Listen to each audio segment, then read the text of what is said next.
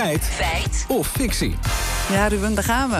Ja. Over vleesetende mannen en hun impact op het klimaat. Ja, ik durf het bijna niet op te biechten, maar ik ben en man en vleesetend. Oh. Dus, en en dat kan mij wel eens in de problemen gaan nou, brengen. dat, dat, dat, begrijp ik. Ja, Toen want, ik de, de Telegraaf las vandaag, dacht ik... Ruben gaat het moeilijk Ja, krijgen. ik krijg het heel zwaar, want de dierenrechtenclub eh, PETA roept in eh, Duitsland op eh, dat vrouwen geen seks meer hebben met mannen die vlees eten. Omdat die, vleesetende mannen dus, 41% meer zouden zorgen voor klimaatverandering. Oké, mannen dragen 41% meer bij dus aan klimaatverandering. Dat triggert natuurlijk... eh, Ja, nee, daar schrik je wel van als je dat dan leest. Eh, maar klopt het ook? Dat heb ik Jaap Seidel, hoogleraar voeding en gezondheid aan de Vrije Universiteit Amsterdam, gevraagd. En die legt uit waar dat getal vandaan komt. Komt eigenlijk door drie dingen. De eerste is dat eh, eh, mannen zijn gemiddeld groter en zwaarder dan vrouwen en hebben meer spiermassa, waardoor ze meer energie nodig hebben.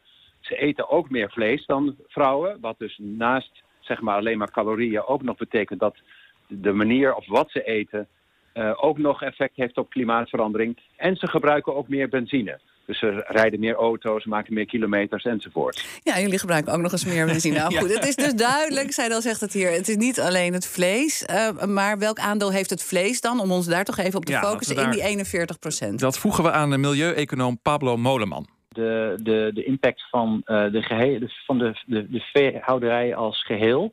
eh, die is ongeveer even groot als die van de hele transportsector. Dus alle auto's, vliegtuigen, bussen, et cetera, bij elkaar genomen. Eh, hoe dat zich op een individueel eh, niveau afspeelt... dat hangt er ook heel erg van af hoeveel vlees je natuurlijk zelf eet... en hoeveel eh, auto je rijdt. Ja, nou, Peter die roept eh, specifiek op om eh, mannelijke vleeseters eh, te boycotten. Eh, een, een seksstrike, eh, dus als het ware. Ehm, hoe groot is... Ja, daar kun je van alles van vinden Ja, natuurlijk. ik- ik ben ook benieuwd of dat zou op- werken. op- Ja, goed, maar het gaat nu over het de wel impact eigenlijk. op, op het klimaat van man en vrouw. Hoe groot is het verschil tussen man en vrouw daarin? Ja, volgens Moleman eet in Nederland een man gemiddeld 117 gram vlees per dag. Een vrouw 82 gram.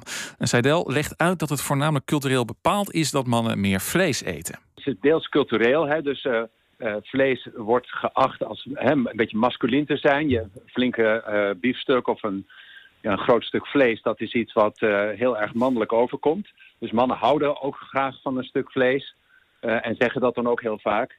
En ze houden van barbecuen en al dat soort zaken. Ja, en van generaliseren.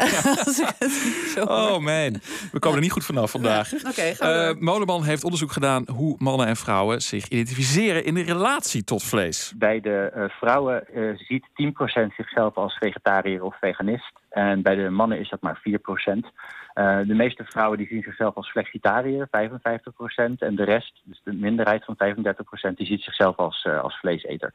En bij mannen zie je dat nog wel een meerderheid eh, zichzelf als, als vleeseter benoemt. Ja, we vroegen ook aan hem of dit dan een battle of the sexes is. Zowel onder mannen als vrouwen zie je dat er ook een consensus is dat we minder vlees moeten eten. Het is echt niet dat, dat daar zo'n grote scheuring in zit, maar die verschillen die zijn er wel. En die zijn ook groter dan de verschillen die je bijvoorbeeld ziet eh, op basis van leeftijd of op basis van inkomen. Er wordt wel eens gesuggereerd dat eh, vegetariërs alleen maar in de Randstad wonen. Ehm, daar zijn ook zijn inderdaad kleine verschillen op basis van waar, waar, waar je vandaan komt. Ehm, maar het verschil tussen man en vrouw is wel wat groter dan die andere verschillen. Gaan we Ruben terug naar het begin. Mannen zouden 41% meer bijdragen aan klimaatverandering. Is dat feit of fictie? Het is eh, een feit en, en dat komt niet alleen door vleesetende mannen, gelukkig. Eh, mannen zijn ook groter, eten meer vlees. Ja, dat is allemaal een feit. Maar ja, of een seksstaking dan ook de beste manier is om mannen duurzamer te krijgen, dat eh, moeten we afwachten, denk ik. Oké.